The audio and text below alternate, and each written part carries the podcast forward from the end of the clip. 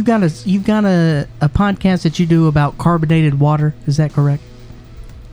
I do actually. Yeah, it's called the Seltzercast. Uh, it's running for uh, almost a year now. Actually, last August I started it. Uh, it definitely was like a, a quarantine project, similar to. Uh, that's not Austin, but we'll we'll get into that in a few. But sure. yeah, um, I uh, have always loved uh, seltzer, so I was like, you know what, I'm gonna start a podcast on it. No one's done that, so let's try it out. And yeah, it's been fun. Uh, most of the time, it's like me and my friends just having seltzer and interviewing them about whatever creative project they're doing. But uh, I've had people like Adam Pally on. I've had Simon Majumdar from the Food Network on. Oh, wow. Uh, yeah, so it's been fun. It's been uh, uh, fascinating to learn. You know, like everybody likes some carbonated beverage, even if it's not seltzer. So it's been nice uh, um, trying to pinpoint, uh, pinpoint like everybody's tastes and uh, Dude, you had Majumdar on.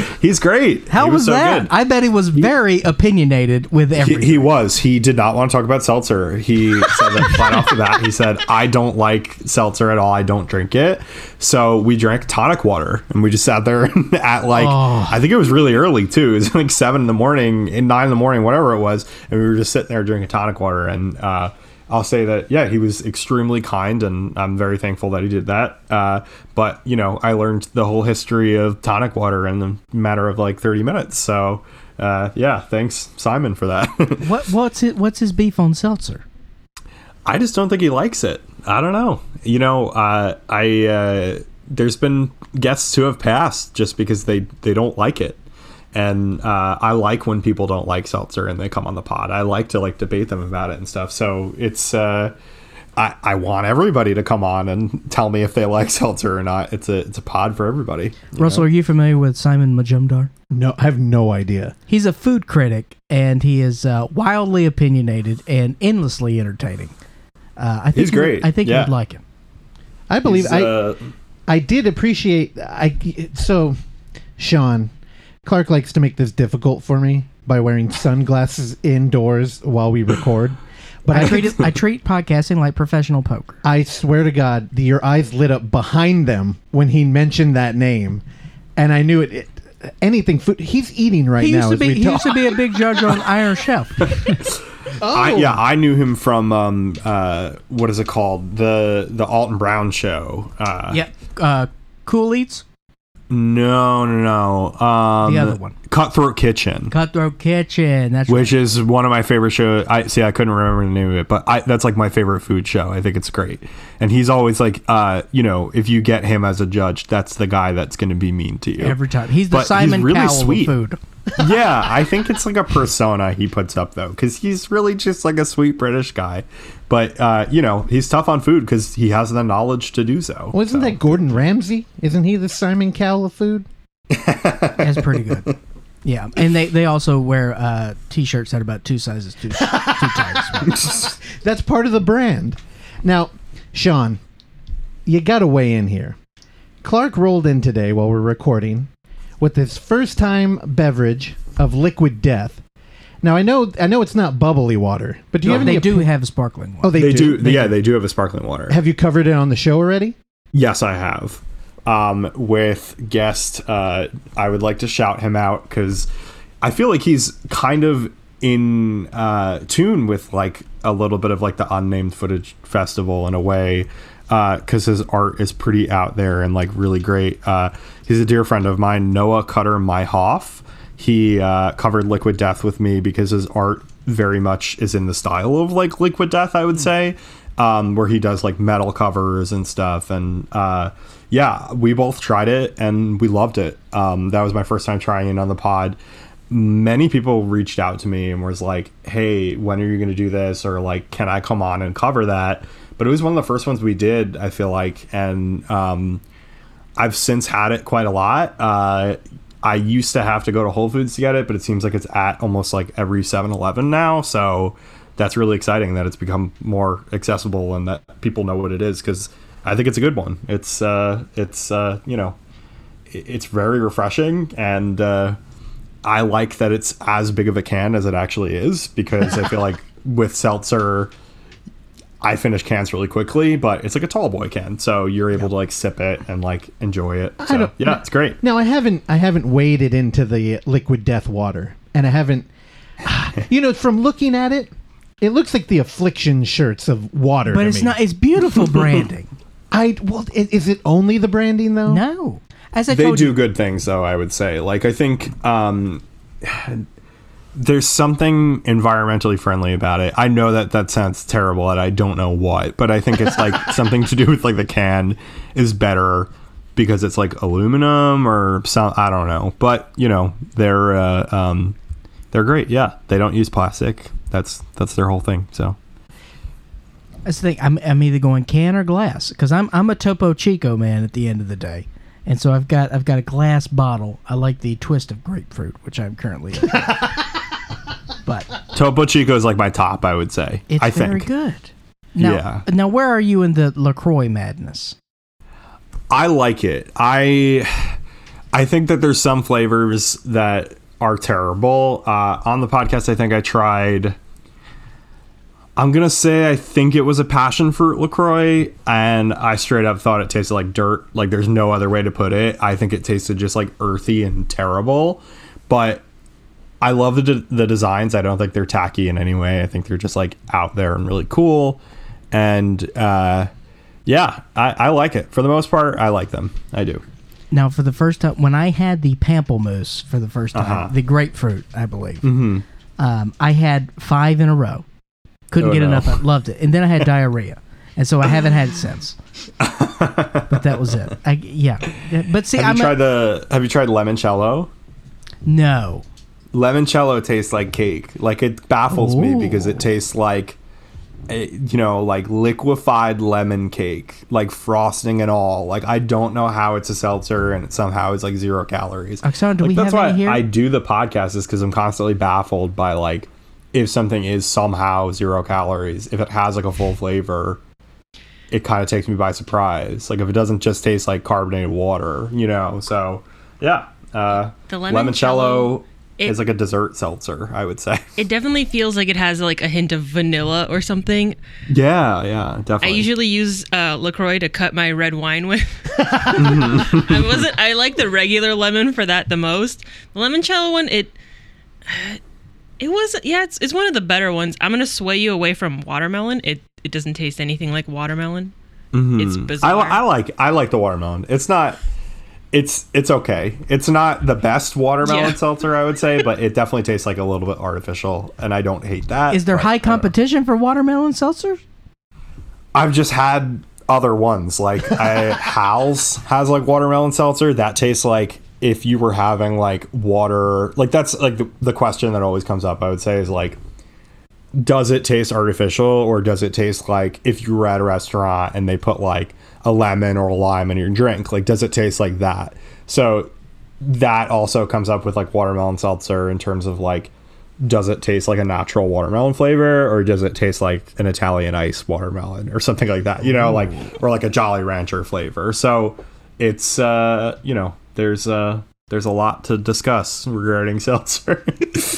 Yeah, I man, I don't know. They kind of freak me out. But see, your experience with seltzers are more on the hard seltzers. That's not true. You're Mr. White Claw over here. Nah, dude. I've been trying to do like in, intermittent fasting, and you know when I hit the time where I'm supposed to stop eating, I try to like replace that with like Lacroix, where I'm like, okay, I need a snack just because that oral fixation, like Yeah. you know, and like mm-hmm. watching a movie, it's really hard not to you know just make popcorn.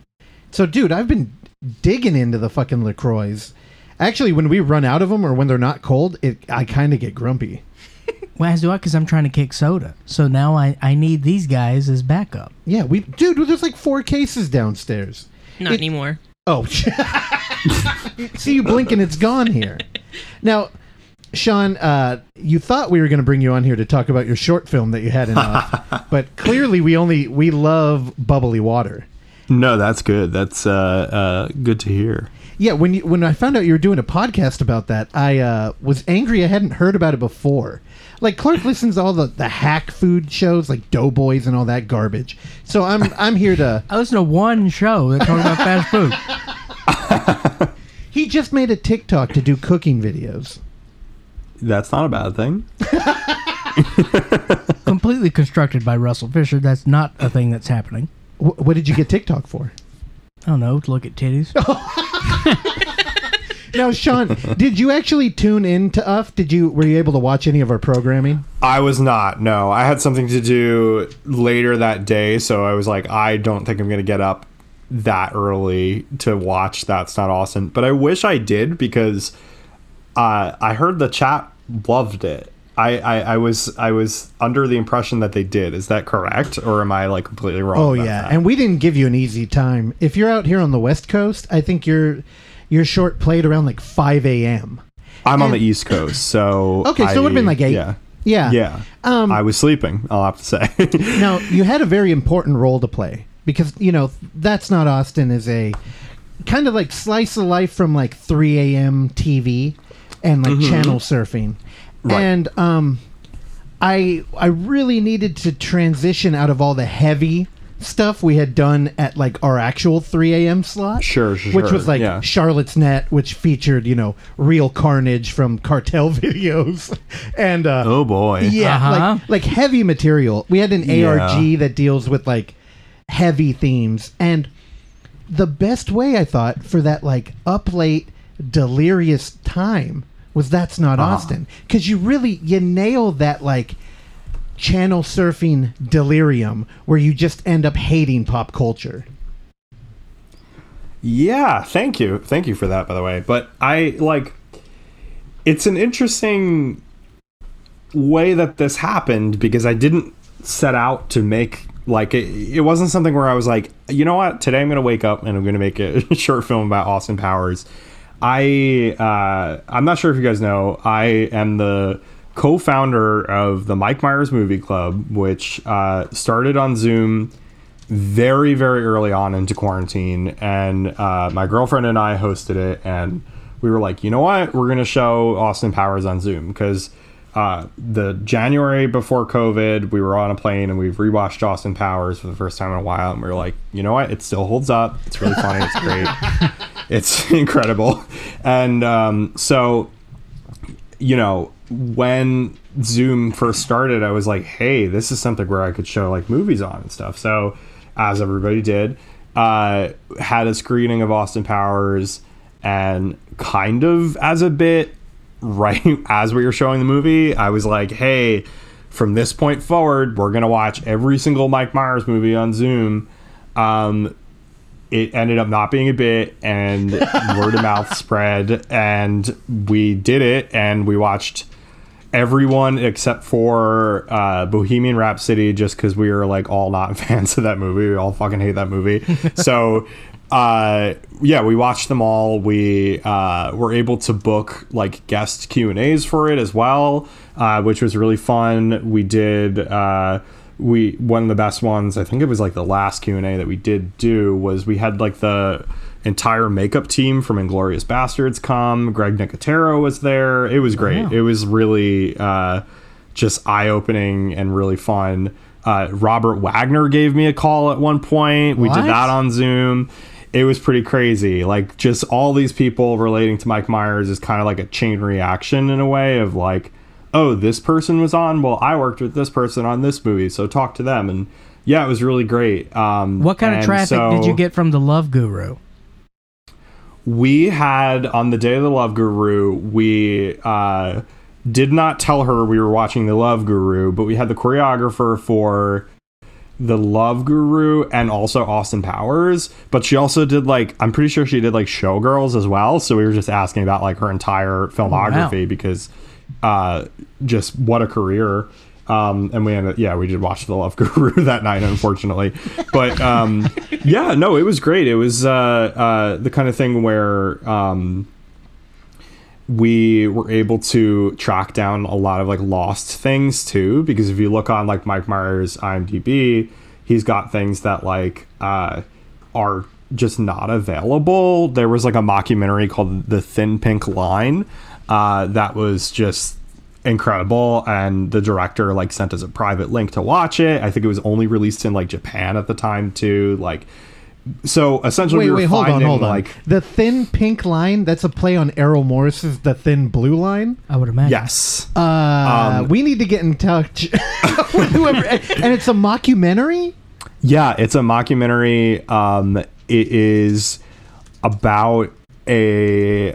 It's like about a supermodel who's like murdered, um, and the amount of people that are in it, it's like really insane because it definitely was made by like a friend group, but then the friend group was also people who ended up being famous, like Jennifer Aniston or Will Ferrell or Janeane Garofalo. So it's like who's who, like just even if they're in it for like 30 seconds, like that that's like Mike Myers is in it for like 30 seconds. So it that was a lost movie. I think it was only released in theaters in Japan, but the director had sent it to us and let us watch it and screen it for one night only.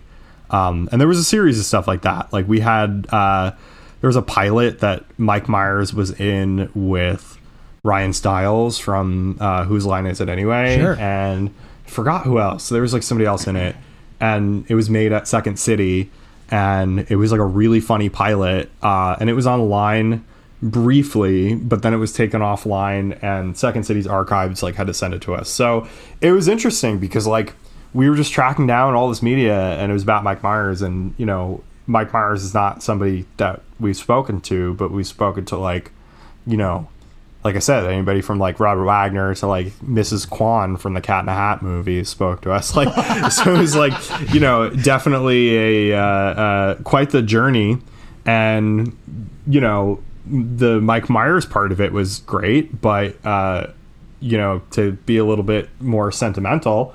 Uh, I made a friend group out of it. You know, I it was I knew some of the people, but a lot of it was like I knew one person, they told their friend that I didn't know, and they told their friend that I didn't know. And now uh, it's a whole group of people, and I would say most, if not all of them, are artists in one sense of the other. Like, in terms of like, we have somebody who's incredible at painting, or we have somebody who's incredible at filmmaking and stuff. And like, um, that leads to That's Not Austin because we did almost like a show and tell art night one day where uh, there is another piece of lost media is uh, uh, we were able to track down a, a MTV special uh, that was hosted by Austin Powers right before the first Austin Powers movie came out. Um, it was a half hour special of essentially him showing like music videos, like they showed like back music videos and Spice Girls, like very much so of that era. Um, and it was like kind of like a parody of like Laughing um, and that was really great. And so because that was only a half hour long, yeah, we did like a show and tell, like an art night and stuff. And some people made paintings, and some people did stuff on like Illustrator and everything. And um, I went down the rabbit hole of, hey, I'm gonna try to find you know bizarre Austin Powers videos on YouTube, and I was just gonna show them all in a playlist.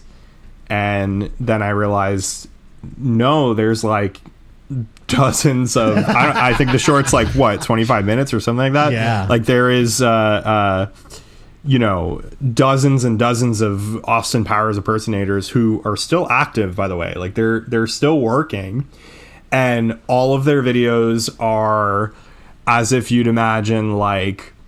I don't know, somebody from your local high school being like, I'm going to act like Austin Powers and I'm gonna make a video on like the worst cameras possible. and so, you know, after compiling them just into my editing program, I was like, I think there's something more here.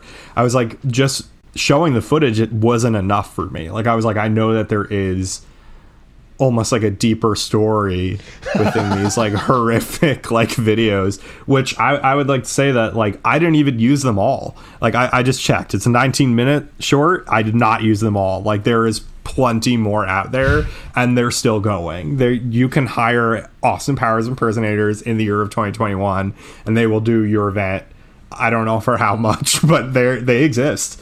Um so I wonder you know if there's it's like- Austin Powers cameos. I was just thinking that too. there should be if not i don't know Maybe the it was just- Hamner bro- the Barber? Hamner Barber? Oh God, that yeah, the Hamner Barber Variety Hour, which uh, that you know that's an interesting thing too because that's in I think it's in uh, Branson, um, Missouri. Right. So that led me to be like, what the hell is Branson, Missouri?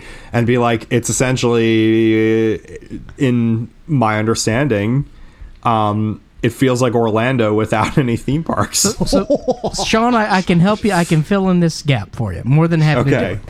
Uh, I am 34 years old, and I have been to Branson, Missouri 10 times in my lifetime. Whoa. For the Hamner bro- Barber? I can't uh, say the fucking name.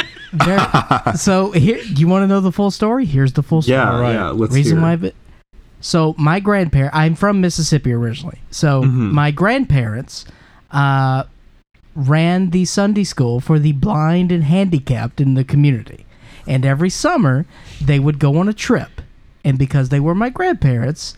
We went with them. So I, from ages five until 18, Mm-hmm. every summer would spend a week going to either Branson, Missouri. We went to Nashville a few times. Uh, went to Houston once.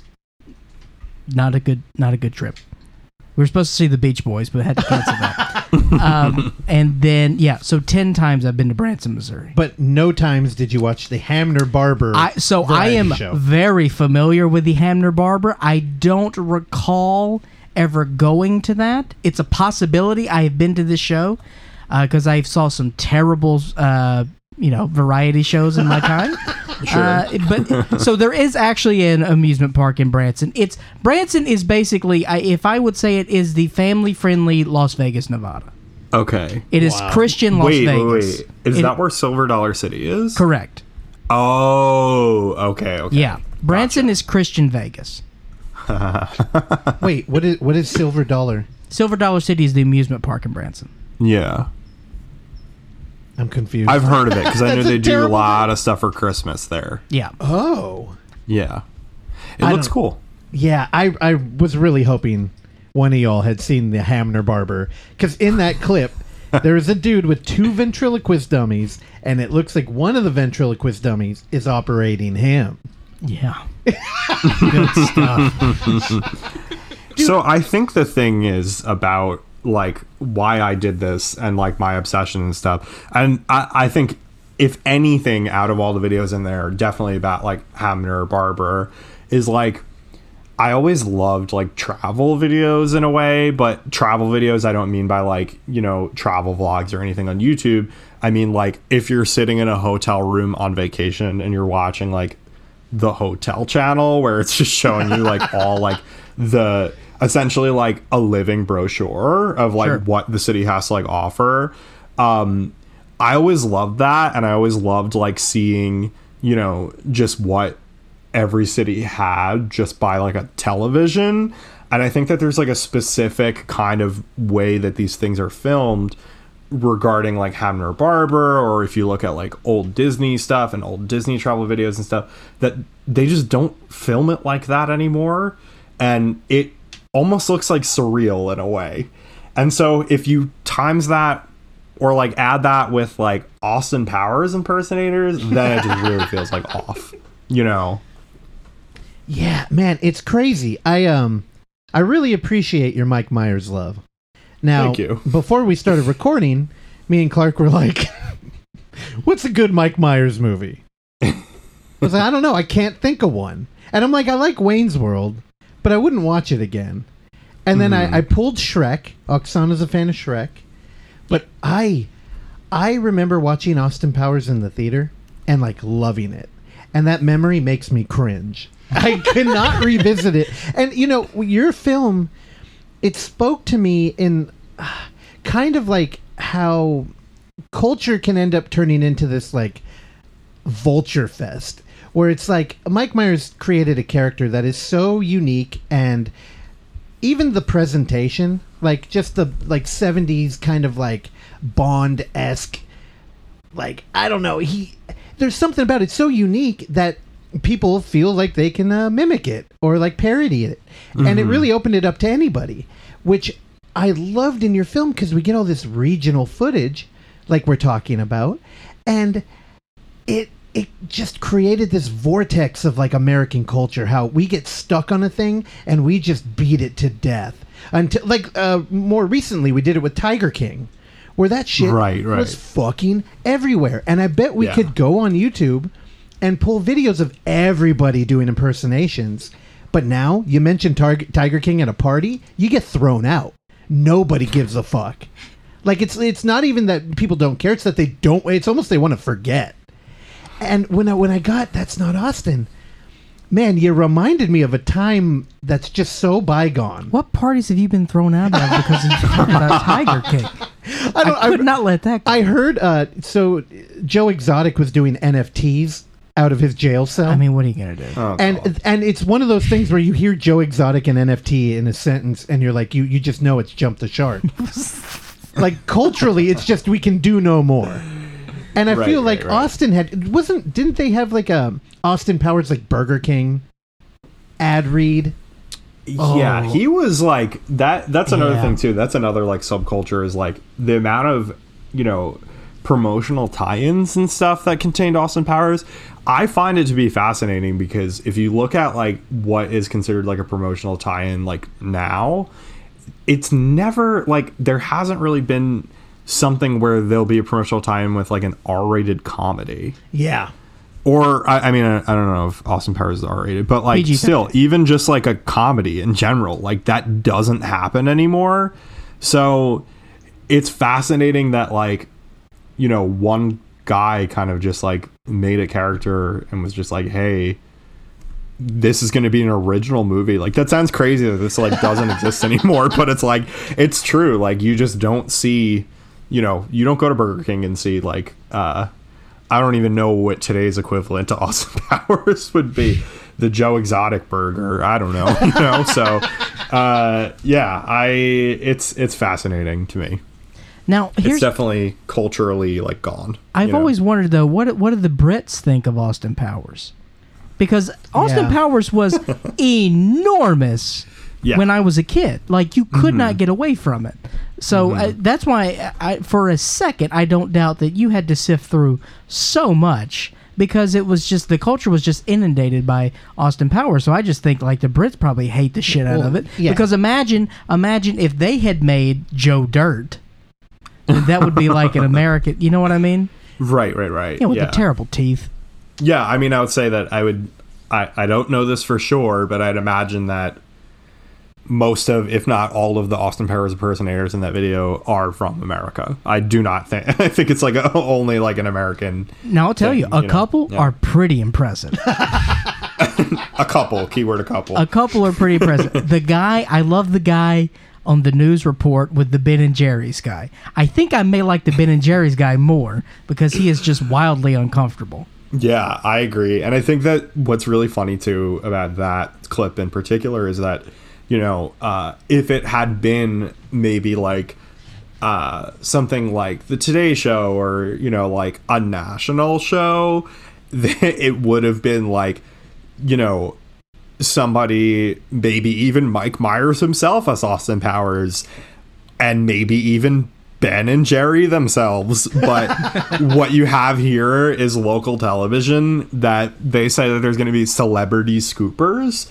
And then you start to think, like, what does that mean? Because, like, who is a celebrity that's going to come down to like wherever the fuck they are and scoop Ben and Jerry's and then you just have like the manager of Ben and Jerry's on the news and that's considered news that is when you get good content that's that's what I would say Lo- local news is my favorite. Yeah, and the yeah hosts, of course you could tell their attention was mostly on the impersonator. Like they were ignoring that manager motherfucker, and it was Yeah, dude, it's beautiful. Now, I do have a craft question.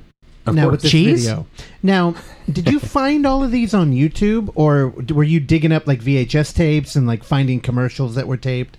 it was all YouTube Okay, on now every single I, I'm pretty sure every single thing on there was from YouTube yeah Okay, because that video, there was a editing choice in there that I didn't like, and it read to me like YouTube.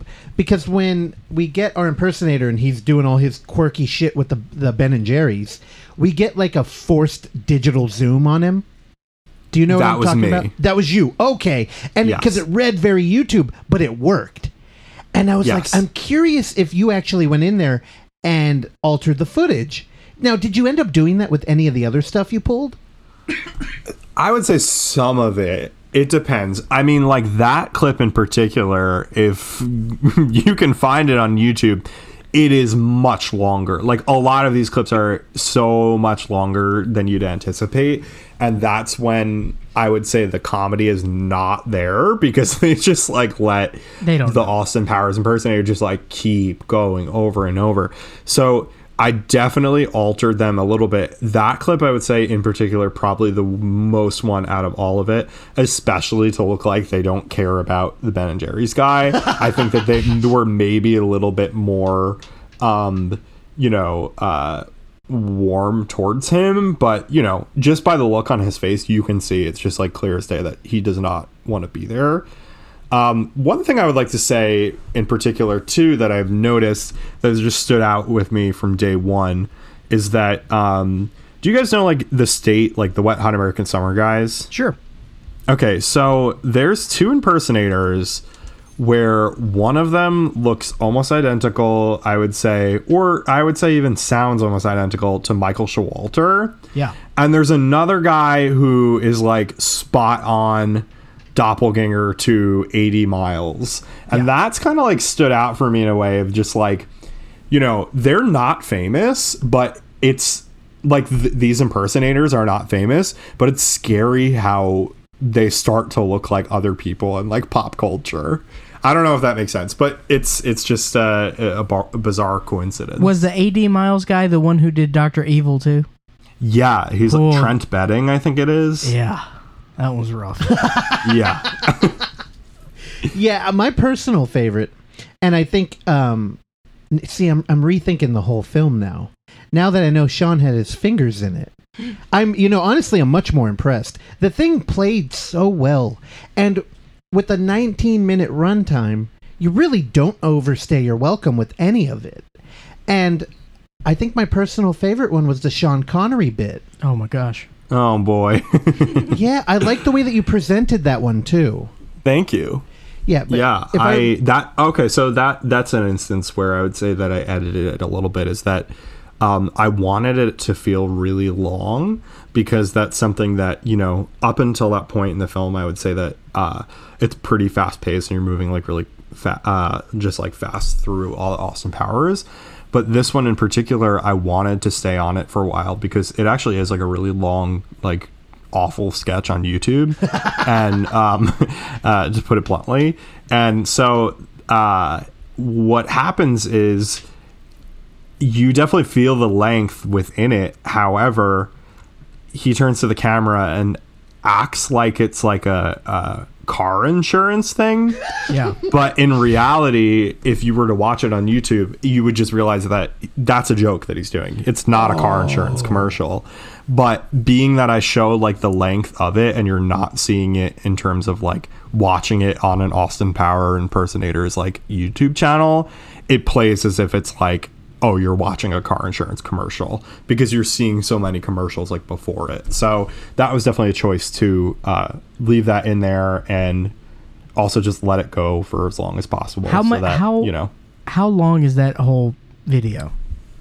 um let's see i'm looking it up i can hopefully find it Because you cutting that up and pr- making it in a more presentable manner. I mean, you truly are turning chi- chicken shit into chicken salad. Because well thank was you. Dude, I, Sean, you're two for two, man. I'm shocked. I thought for sure you hadn't altered the footage. Like, I got. The digital zoom did really read as like modern editing to me, but I Right. didn't think it was you. And now, uh, hey, man, you're killing it. Well, thank you. yeah, I uh, I'm I'm fluent in video editing, so I was like, I have to I have to do this. The uh, James, it's called James Bond versus Austin Powers. Of course it it is six minutes and fifty six seconds, so almost Oh. seven minutes in total of just yeah, over and over. Uh, where did it premiere? The Guantanamo Bay Film Festival? uh, it is a it's a YouTube video with two uh, celebrity impersonators, two of which that I will not name publicly on the pod. but yeah. Oh my god. I respect that choice. Now, I I have We to could use the buzz. I have to blame you a little bit here. when we were coming up with the concept for the UF 24 hour film fest, dude, that's not Austin. It really stuck with me. And it was kind of, it kind of gave me like, it really propelled me in the direction we went, which was a punishing, nonstop, 24 hour plus long marathon. And I, to me, the reward of the whole thing for those who stuck it out would be the little gems like that's not Austin. That was another reason why I wanted it at 5 a.m. I wanted people to get delirious with all the movies and all the heavy content, and then just be kind of like half awake, living through that's not Austin. I, I, just love that. Yeah, no, that's that's exactly what like what I tried to do. So I love to hear that. And I tried because I am a steward of art. I tried to get your uh, short presented at a more reasonable time, and Russell had his reasons, and I got overpowered because I'm weak at the end of the day.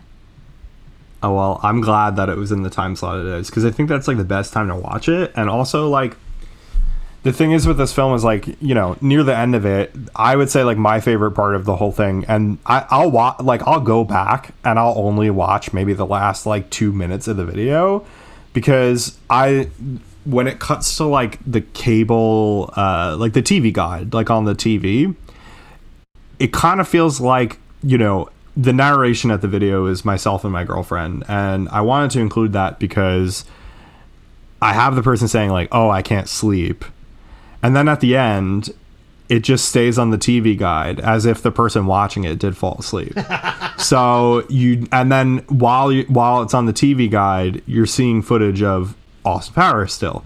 So it's just endless like it's going to continue and continue and continue.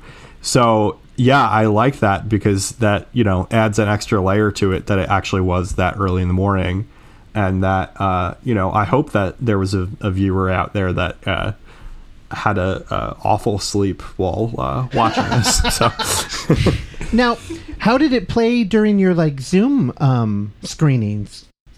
they they loved it. They you know we only showed it once on Zoom during the art night, and uh, uh, they they definitely loved it. We still talk about it like a lot till this day just because you know we're still constantly baffled by the footage. Like that's the kind of thing where uh i'm happy to have found it but you know i i'm not i don't think even if i tried i could make footage like the things that i found in this uh, movie. So yeah i'd say that we're like constantly baffled by it. Uh i have thought i i haven't dug enough and maybe this will be another project soon and I hesitate to even tease it because I might not even get around to this someday. But I have thought about doing That's Not Shrek because I know that there's got to be Shrek impersonators all through YouTube. I just have not looked for them yet. I do you think Shrek made anywhere near as big a cultural ripple that Austin Powers did? One could I make think the it argument it's continue, bigger. it's continuing to do it though. Oh, that's a fair point. So the issue with Shrek as opposed to Austin Powers is that Shrek is like I, I think the first Shrek is like a great movie, but you know Shrek's being like a meme has just been a meme since memes have like existed. I feel like so you know there absolutely is more of a uh, an impact on internet culture with Shrek. So people are already making memes and making like uh you know, like I think there was like a it was called Shrek Retold, like a bunch of animators like remade Shrek and stuff. So like there is that kind of thing out there, but I could imagine that there's also that side of like the local uh, television. There's got to be some guy on local TV dressed as Shrek, and I I want to find it. I don't know if I will make anything out of it, but I'm sure that it exists. So while while you just gave me the idea of talking about the Shrek thing, so I looked it up on YouTube to see what we've got here. Um, we've got one guy who pulls up. If you type in Shrek impersonations, Oh no. uh, Brian Hull owns the first four videos up there. Oh, oh, I see him. Yeah, He has a 2.8 million uh, view video called "Shrek and the Donkey at the Drive-Through." oh no. Oh, boy. Sean, if you take on this project, I and we do another UF, I will book it blind. Okay. I I know I have so much faith in you. I love the format. I love the like digital vortex of media on YouTube. The the digital rabbit hole is probably one of my favorite things to talk about because it's taken so many hours of my life from me.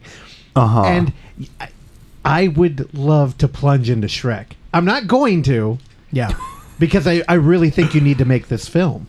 you know the good way to find things and I'm, I'm sure y'all already know this but the good way to find things is like you know yeah we just saw the guys impersonations for the first four videos but if you really really scroll down and find the things that have like 50 views on youtube that's when you start to find like the good stuff that's how i've like def like i would just endlessly scroll until i found every austin powers video and then i just download them all and g- sort through them Sean, you know? this you just named our life's work. This is what we do. the, the the we have so many YouTube videos that we've collected that have less like there have been many videos where we wa- where we were the first people to watch these videos. Yeah. yeah And we're just sitting on treasure troves. No, Sean, if you're ever in the Bay Area, come over. We'll just get some seltzer water and we'll sit in the front room and we'll project YouTube for hours. And you know, my favorite thing to do. Last time I went over to my parents' house, uh, I believe it's for my sister's birthday, and they had all their friends there. I said, "All right, give me your phone," because they all cast the YouTube onto the TV. sure sure sure yeah. And uh, I just went. I would play a game, where I would play a video, and I'd be like, "All right, how many how many views?" And every time people are always like, "Oh, it's got to be like two hundred thousand. We're like, "We're looking at two hundred and twenty. Like, I don't know. I have a sense of pride there. So I I think your your film it just it really speaks to me on that level. no i'm i'm glad you know it's it's just i i think the reason why it is so uh, baffling as it is is because you know youtube is vast and the way that the youtube algorithm is is that youtube whether it tries to or not tries to hide those kind of things. You know you're seeing the videos up front and forefront from those creators that have thousands of subscribers and everything.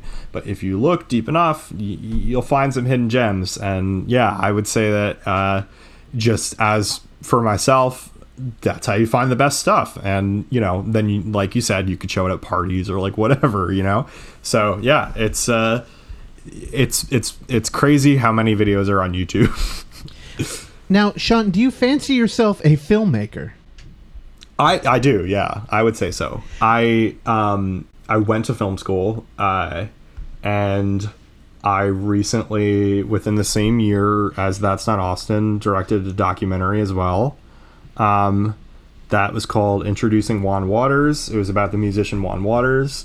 Uh, that was an interesting story where uh, I went to see Mac DeMarco in Central Park.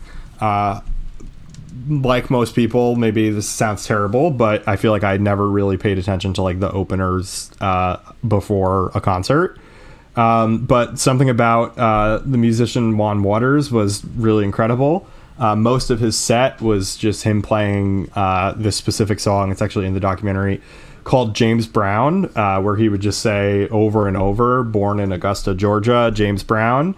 Uh, and then the whole audience was like joining in and singing along with him and everything and it just felt like a great atmosphere that personally i was like this needs to be documented so i got in touch with them and uh, we had dumplings together and he agreed to let me make a documentary about him so uh, yeah uh, Okay, so Juan Wauters is he doing like a comedy thing, or is, or is this like real outsider like- art? He is like an actual like I would say that uh his music he definitely has a sense of humor and will do things like spin or like race people on stage and like that's always like really exciting and like super energetic and so he is funny but I would say that uh just up front he's like his music is literally incredible too. So yeah uh he's just an all-around interesting guy that i was like you know I, I feel like he should be documented. So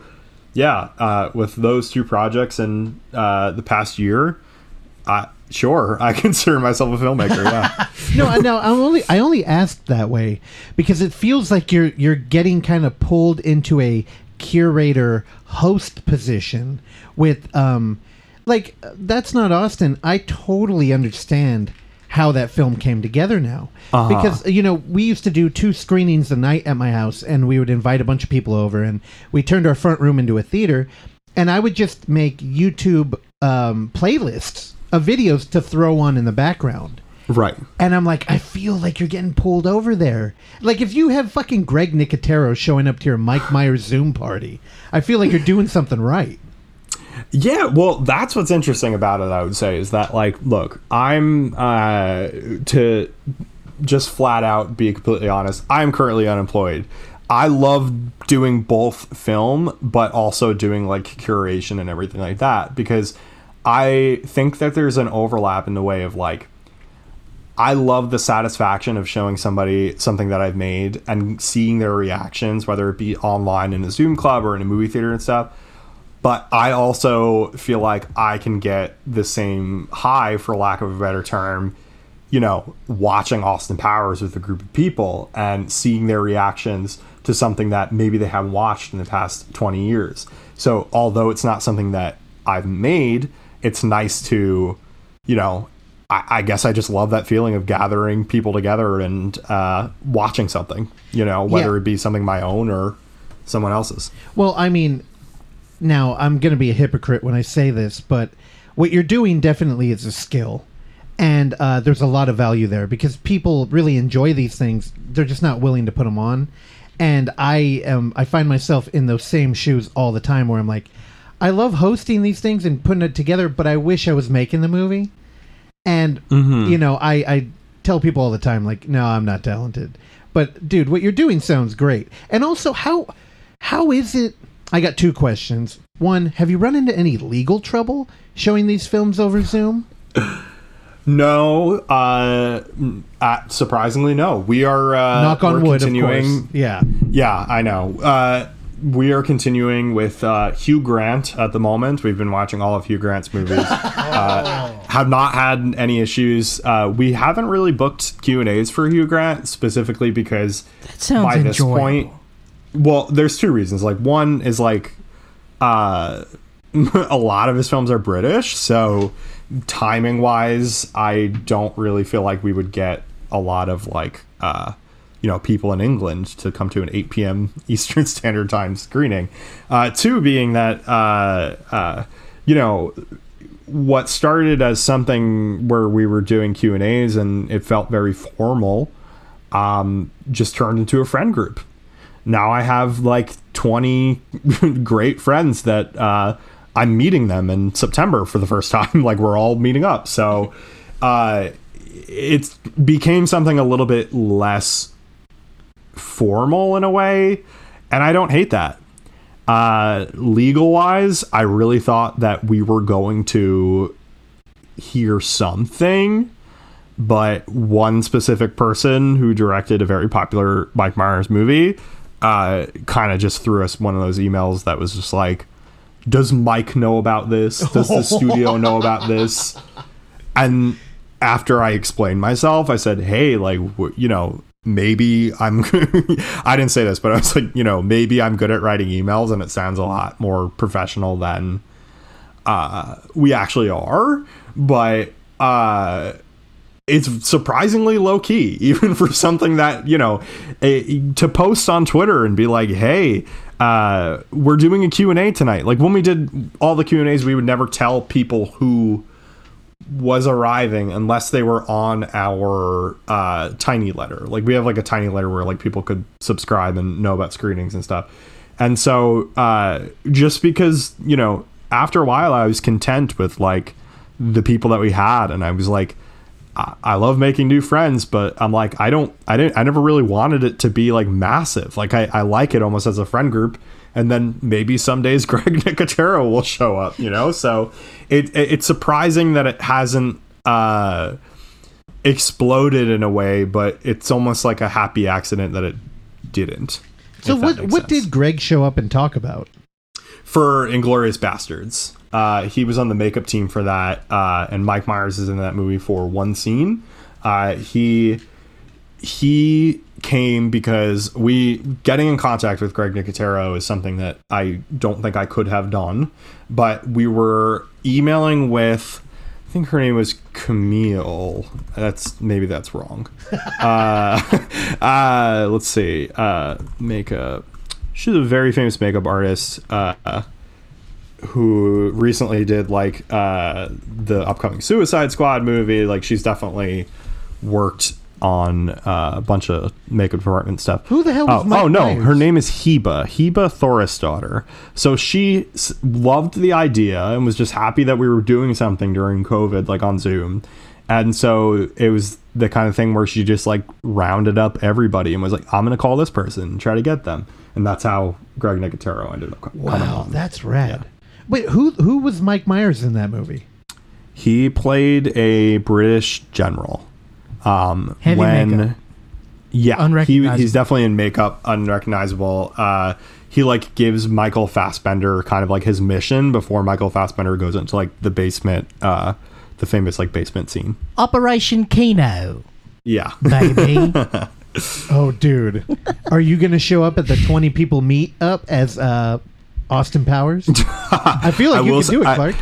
Here, here's uh, uh, uh, something that uh, we yeah we're going to Orlando, so uh, it just works out that uh, one of the days, of course, we're going to Universal Studios where uh, they have Shrek 4D. So essentially, we are doing Mike Myers Movie Club in person accidentally, I guess, with, with a bunch of people. So we're, we're doing a Zoom Club screening of a Mike Myers movie, but it so happens to be in Universal Studios. Wow. Yeah. Shrek 4D.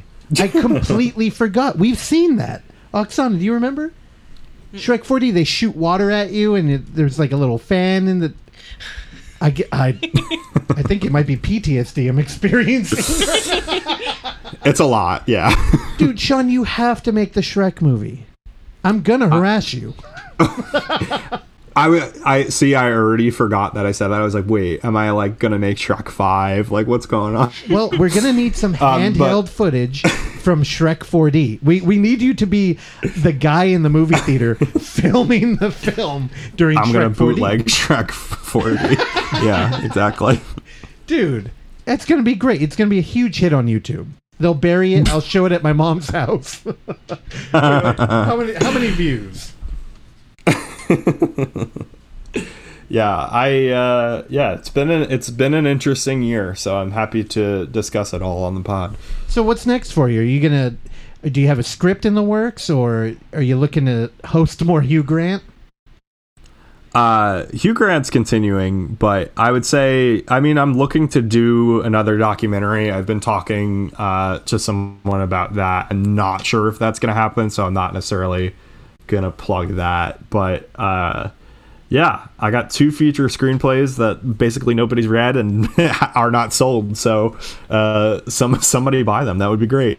Now, um, your documentary is it available right now? The John Waters one, the Juan Wauters. Yeah, Juan Wauters. It's on. Uh, it is on my Vimeo. People could watch it at uh, Vimeo.com/slash Sean O'Brien Films.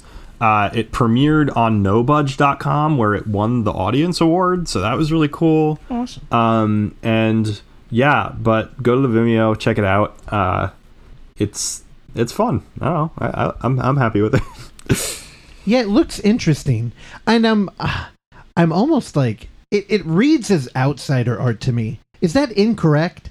Like, is is he, a dude struggling through life, or are we dealing with just an artistic dude? Um, hmm. I would say. I mean, I, I think it's kind of similar to you know the conversation that we were having in terms of like YouTube videos and stuff because he definitely has a cult following. Like it's a, it's like if you know him, like you like him. Um, so I would say he's pretty big or bigger in like the New York City scene, but uh, I mean he's on the label Captured Tracks, which is pretty big. So uh, for you know for ind- independent musicians and stuff. So uh, I don't know. I, I- think that uh, if you find out about him and you listen to his music, you're probably gonna end up liking it. Like he's hard not to like, and uh, and even if it's not your taste in music, it's just something that uh, you can appreciate it in one way or another. Okay, yeah, me me and Clark are big like avant-garde film or uh, mus- music fans, like the Residents or the Frogs, or even like Wesley Willis. That's why I'm I'm curious like where he would fit in there. But I'm, he hmm i like his his music is like a lot like uh it goes from anywhere from like i would say like indie rock to like uh folk like he, he a lot of his songs there he's very like calming in a way but then like i said he'll be like super energetic and like race people on stage or like uh yeah like race people through the crowds and stuff so yeah uh, uh very fascinating dude uh and a total sweetheart and just a really really good guy Clark, who am I blanking on? They they did that documentary about him, Paul Weird Paul. Weird Paul. Weird Paul. Uh, Do you know Weird Paul? no i do not Is it Weird Paul? It's Weird Paul. Is it Strange Paul? I feel like Weird Al, Weird Paul. That I think he had a seizure. I think he. There had you a go, seizure. yeah. That kid has had seizures. yeah, Sean, you got to check him out because I think if you're weird into, paul i will yeah, Peanut butter's great. He has a song All about right, peanut I'll butter. let that linger there. It's very good. All right, Russ. Anything else for Sean before we let him go back to drinking uh, seltzer? No, I, I'm bummed you missed the fest because we had a, a short film, Possessions 2, which isn't the actual Uh-huh. title. We just got it wrong. And uh, it opens up, and like the whole movie is kind of based on uh, the re the rebirth of Lacroix. So it, I was like, Oh, dude, we, okay. yeah, like it kicks off with a, a depressed man who we had on the show, Zeke Farrow, talking about how if Lacroix could come back after being alive for 40 years, he can too. And he 100% meant that. So I actually, I think Wow. that film's available on Vimeo. Yeah, I think it's on his Vimeo channel. yeah, Yeah, we'll send send it my you- way would love to see that Yeah. You've got to get Zeke on the show and talk about seltzer. yeah He'd be great. down yeah All right, well, Sean, this was great, man. We're uh, again, thank you so much for uh, letting us show the film, and uh, it played great. Chat loved it, we loved it, and uh, keep us in touch, man. We're we're we're down to to go down any journey you take us down, man. all right thank you i appreciate it